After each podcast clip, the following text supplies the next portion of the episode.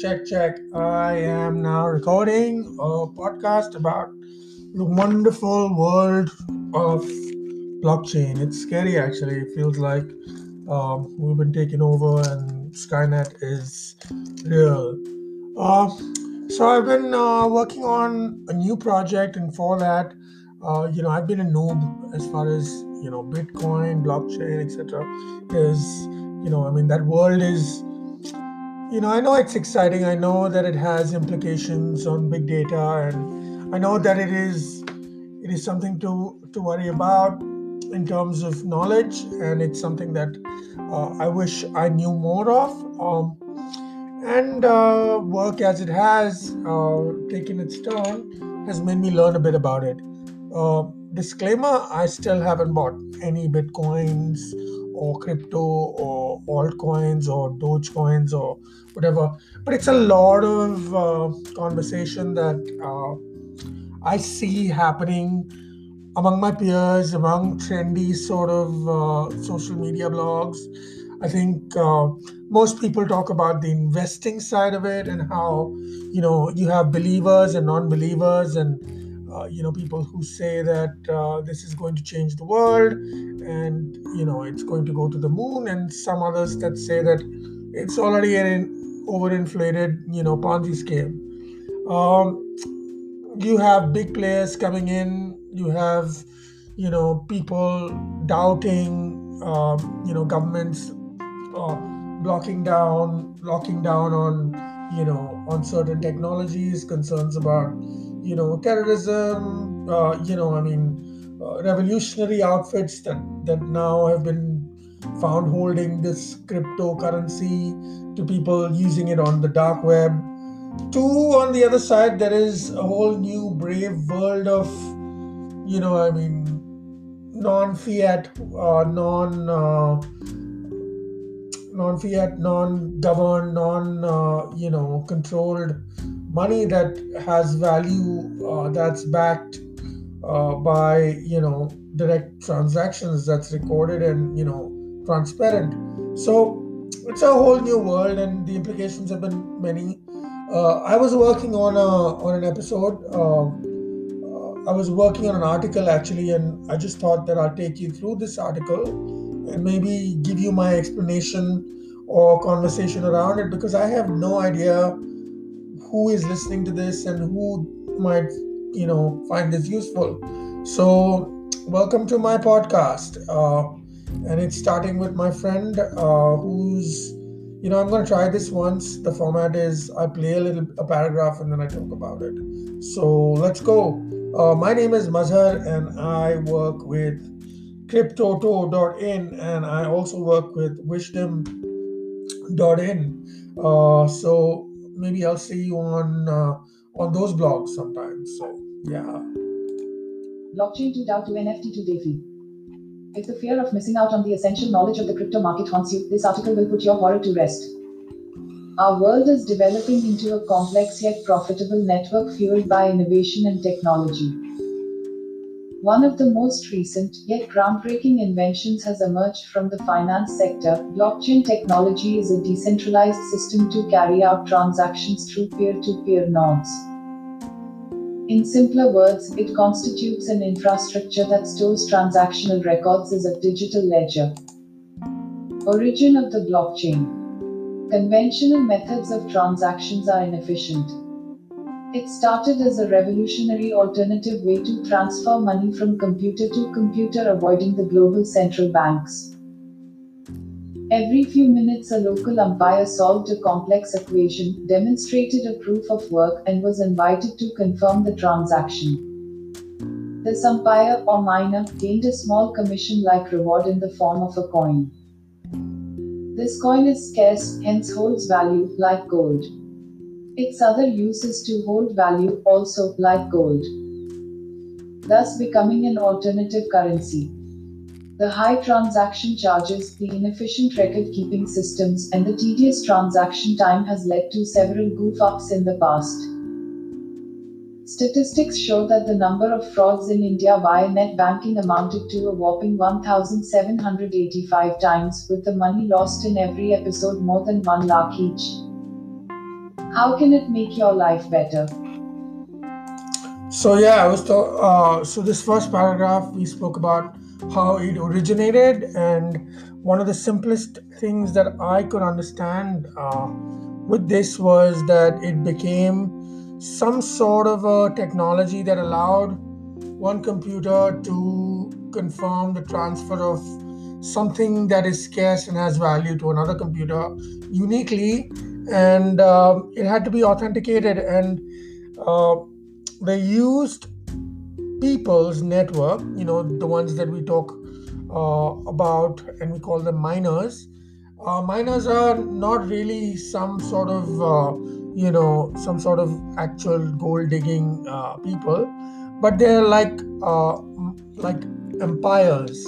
They're like people that confirm a transaction that happened from, you know, person A to person B. Person A is a complex string of numbers. The values are attached to that number in terms of, currency value, and it's transferred to B. And when it's transferred to B, there is somebody that got to confirm this, and somebody that also got to make sure that that token is also, further inscribed with his own, so he's an empire. He's like a magistrate as sorts.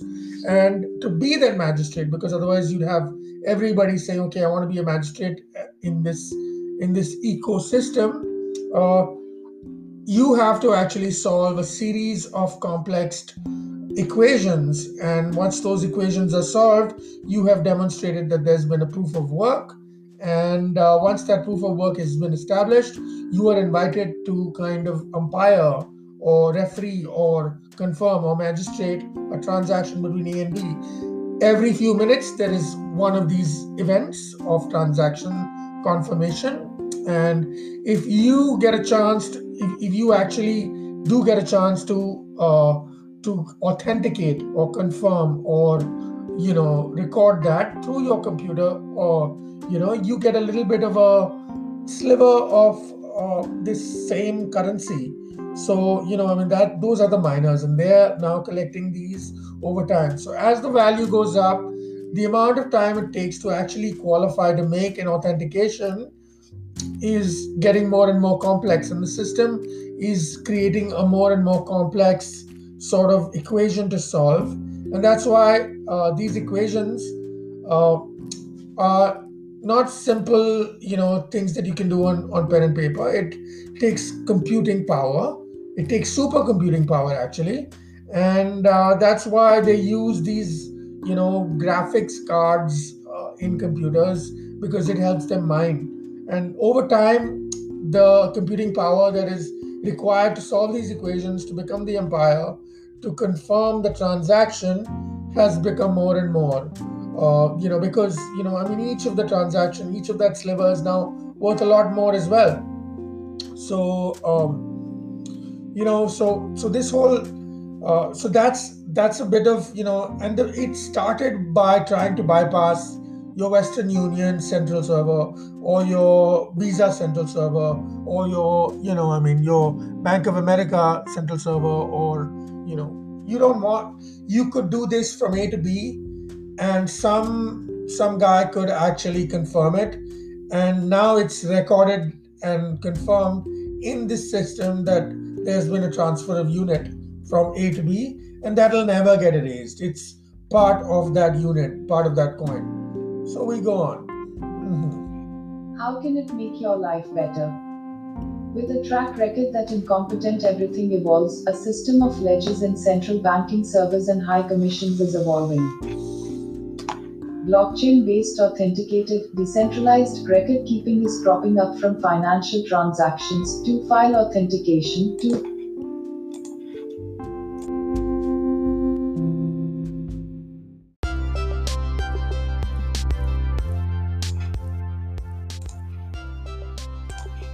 everything evolves for efficiency. A system of ledgers and central banking servers and hyper transaction commissions is now evolving. blockchain-based authenticated decentralized record-keeping is cropping up from financial transactions to file authentication to royalty payments of music plays, tracking royalties from tickets sold attributed to a particular single event of the movie screenings. It's given rise to transparency and traceability, yet leaving levels of controllable anonymity and security, hence called crypto. This is a brand new way of data or record sharing. What this is creating is new, unique, traceable but anonymous data conversations that big business and services can make available to smaller businesses and users while paying for its use. Institutions are talking to each other enabled by decentralized data confirmation, using the computing power of APC in a small village in an obscure town. Societies thrive through organizations and communities that work together to build a business. At the very center of an organization is the basic question of how to work together. Where traditional systems introduced a hierarchy of people, blockchain technology works on automated trust that eases out the value of exchange. The ability to operate the basic machinery of social institutions intertwined with connectivity enables the origin of organizations that are truly distributed. The renaissance brought in solely with the help of blockchain technology is demonstrated in a term called decentralized automated organizations. So, I'm actually going to talk about DeFi, or decentralized autonomous financial institutions. Is that right? Is it DeFi? Yeah, decentralized automated in organizations. So we're going to see, since we do now have this new system that is bypassing, you know, government registrars per se, or big business registrars, you're going to see a whole new, you know, way of operating. So if you you could possibly see companies form up that, you know, earlier had to be registered with maybe a registrar of companies in a particular, you know, government geography, and had to follow certain norms. You may have a new organization that is built with new rules. So I mean, rules that applied to certain organizations, maybe profit being their main driver.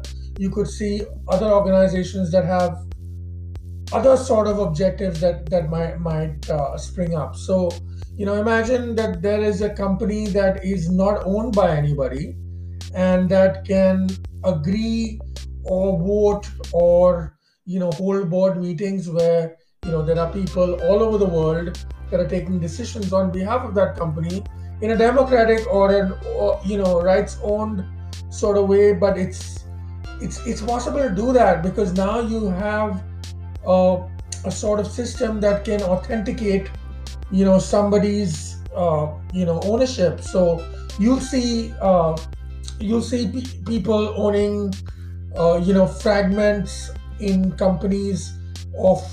Just imagine that. Imagine people owning a club like Manchester United. You always hear about how fans, want to own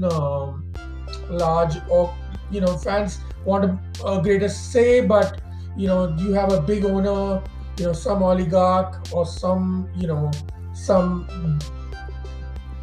government-backed, oil-funded, big business that has to own a club like Manchester City or Manchester United or Arsenal or any of these big clubs.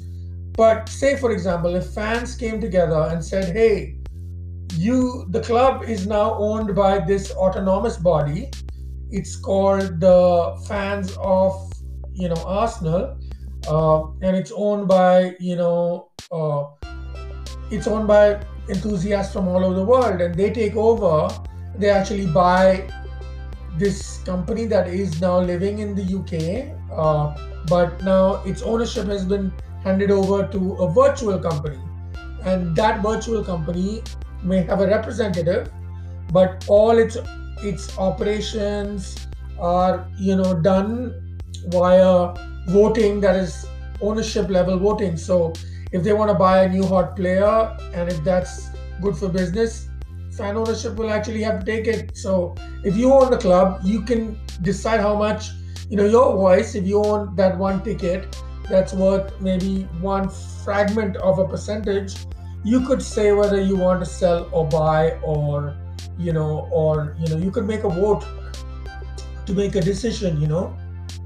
So that actually blew my mind. The fact that organizations don't have to have, you know, the traditional way, you know, of operating. So, you know, I think that's just brilliant. So you'll see, you know, a fan-owned club in the next 10 years, I think that's completely going to be, you know, I mean, that's going to be blockchain enabled, which means fans will actually vote for a new coach if he has to be sacked, or whether they have to go for, you know, they have to go for being more conservative and austerity because they've not done so well, or they have to go and make, you know, borrowings. And to make those borrowings, they actually have to, you know, put up a certain amount of the value that can be given as, you know, a certain you know, I don't know, like a collateral to a bank, and you know, that's how business will be owned. You know, all of a sudden, you know, that football club can, because its owners decided that they want to now do a certain type of charity, and decide that, you know, all the revenue that will come for the next week will go towards a particular charity.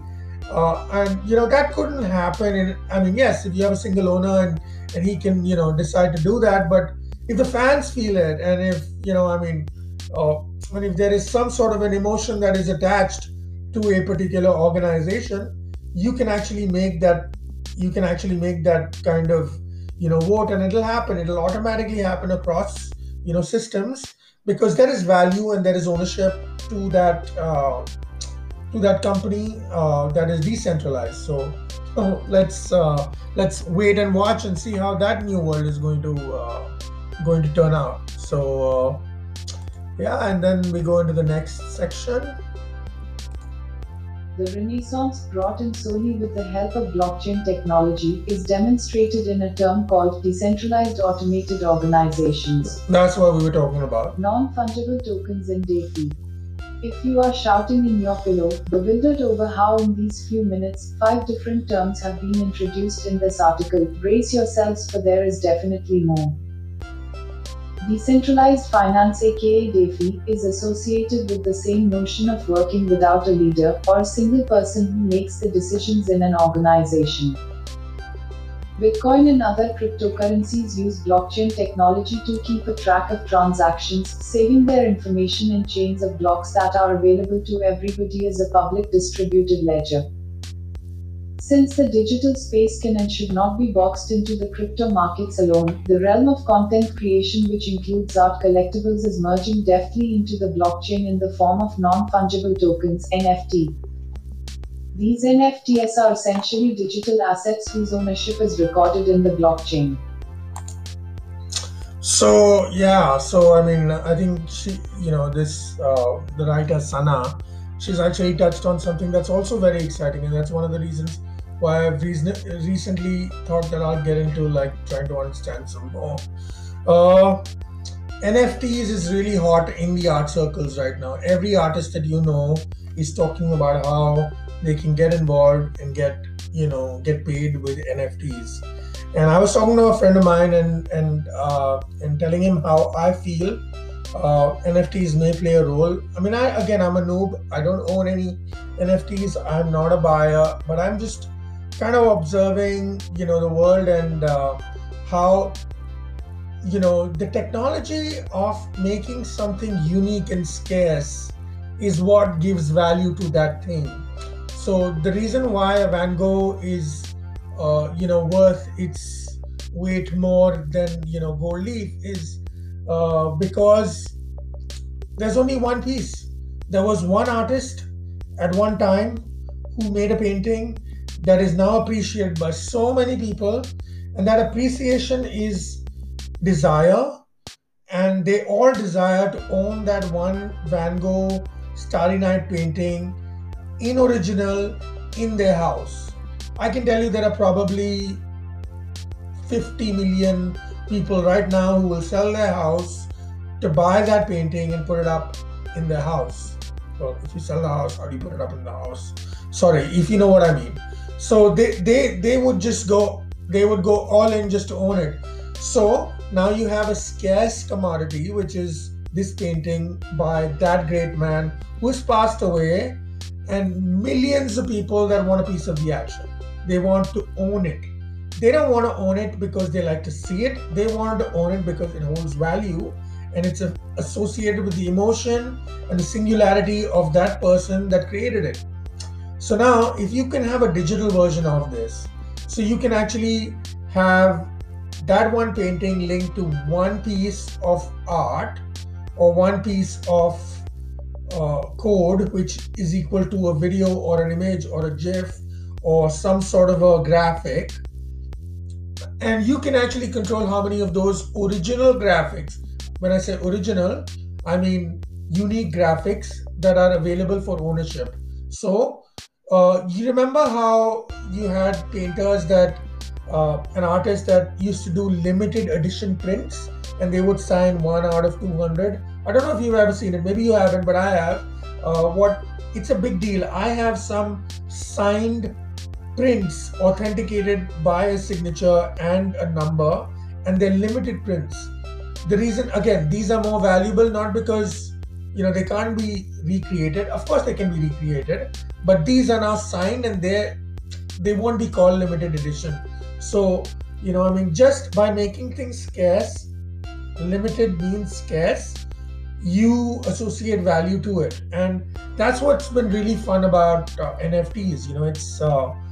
The fact is that you can now link a digital piece of art to a unique number, and the owner will get inscribed in that number. Of course, you can have a copy that you can look at, but you can't own it. Of course, you can screen grab that image and say, hey, fuck, what's the big deal? I have the JPEG as my wallpaper. What's the big deal in that? Any monetization that is attributed to that particular art will go to the owner. The owner may be the artist, or maybe now 100,000 people that own that little piece. And every time it gains royalties, or it's used on a commercial backpack, or Apple decides to make it their new wallpaper, for example, and there is a contract that says if this wallpaper is used on Apple computers every year, Apple will pay a certain amount of royalty that will be attributed to the artist who has sold it to that one person, who has fragmented it to the 10 people, who have further fragmented it to the 100,000 people that now own that one digital piece of, actual graphic property. So, that's fun. If you understand rights, and if you understand royalties, and if you understand, value attributed to scarce commodity, this is going to be the next game changer. And it's only come out now. So if you just let it go along, it's like somebody telling you that they've kind of found a brand new way to create value within the creative community. And if you don't understand it early enough, you're going to miss the bus. It's like when printing became available, color printing became available to the world, where, before that you had to spend hours and hours to get, a color print painted. Now you have a machine that just replicates it in 3 or 4 colors, maybe using screens or maybe using automated technology. It's like that. We're on a cusp. There's something that's changing. I would probably think that, you will see NFTs being used in music, I know there's a really popular artist called Kashmir, and I think he made he released his music as well as official merchandise on a platform that allowed for NFT ownership of that song, and you could buy in at certain levels. And you know, I mean, it's just a different way the creative community was going to use this thing. And I mean, the possibilities are endless.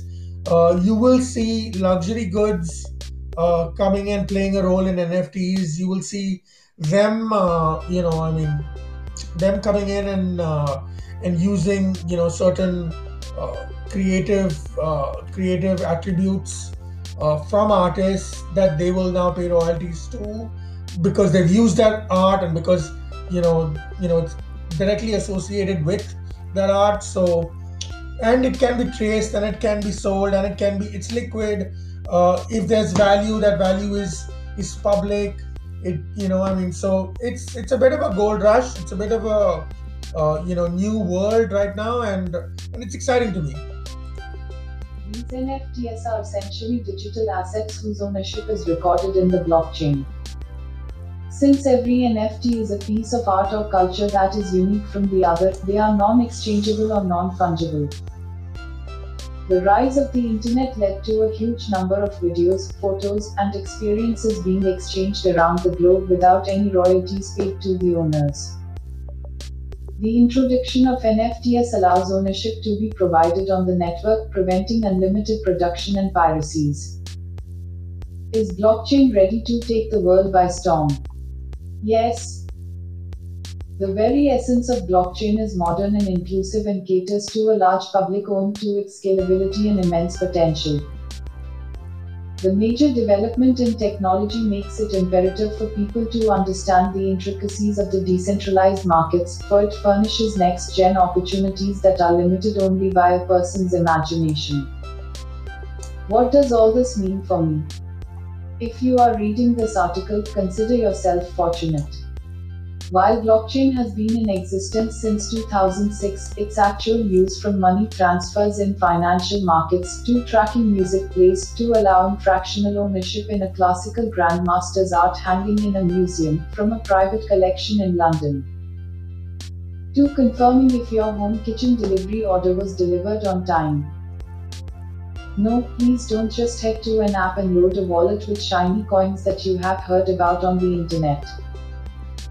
But yes, be inquisitive, enthusiastic, and eager to learn more about what this could mean for the world. Read more about the uses. If you are a lawyer, look up its implications in legal document certification. If you are a doctor, look up how patient records and research information is or could be held together using these little unique data tokens. Get in early, as someone who can participate as a user, or someone who can provide solutions using this language. You'll be ahead of the game for 99% of your peers at your age around the world. It's like that time when economists discovered that trading sheep could be replaced with a common agreed cowrie shell that holds value. We're just like shepherds, just understanding what possibilities these common shell tokens could be used for as agreements, and what that could mean for business across economies and seas. Yeah, so I mean, the last two paragraphs, and that was the end of the article. But you know, I mean, I'm just gonna go back to what she said, and we spoke about how NFTs are going to make things really inclusive. I was just thinking about how Napster had come in, and it kind of revolutionized the music business by making music, digital music, homogenous and available to everybody, and available peer-to-peer, and it was available for free. That was actually the beginning of a massive, downturn initially. But a democratization, and you have streaming services now that have kind of overlooked those kind of issues. And I mean, if you know music, if you know the music business, digital music is now 85-89% of the music business. I mean, everybody is looking at streaming, and the world has taken a dip. Earlier I couldn't get my head to understand how, in a post-Napster world, how the music business would survive. But hey, it's thriving. You know, I mean, like, you have iTunes, that is the largest music company in the world, and it's not even a music company first. You have Spotify, that's now, you know, doing plays, and you know, I mean, there's a big debate about how, you know, artists are getting that royalty and whether that is conducive to you know, creativity. But the fact is that there is more music being consumed today on people's mobile phones and handset devices than it ever was before.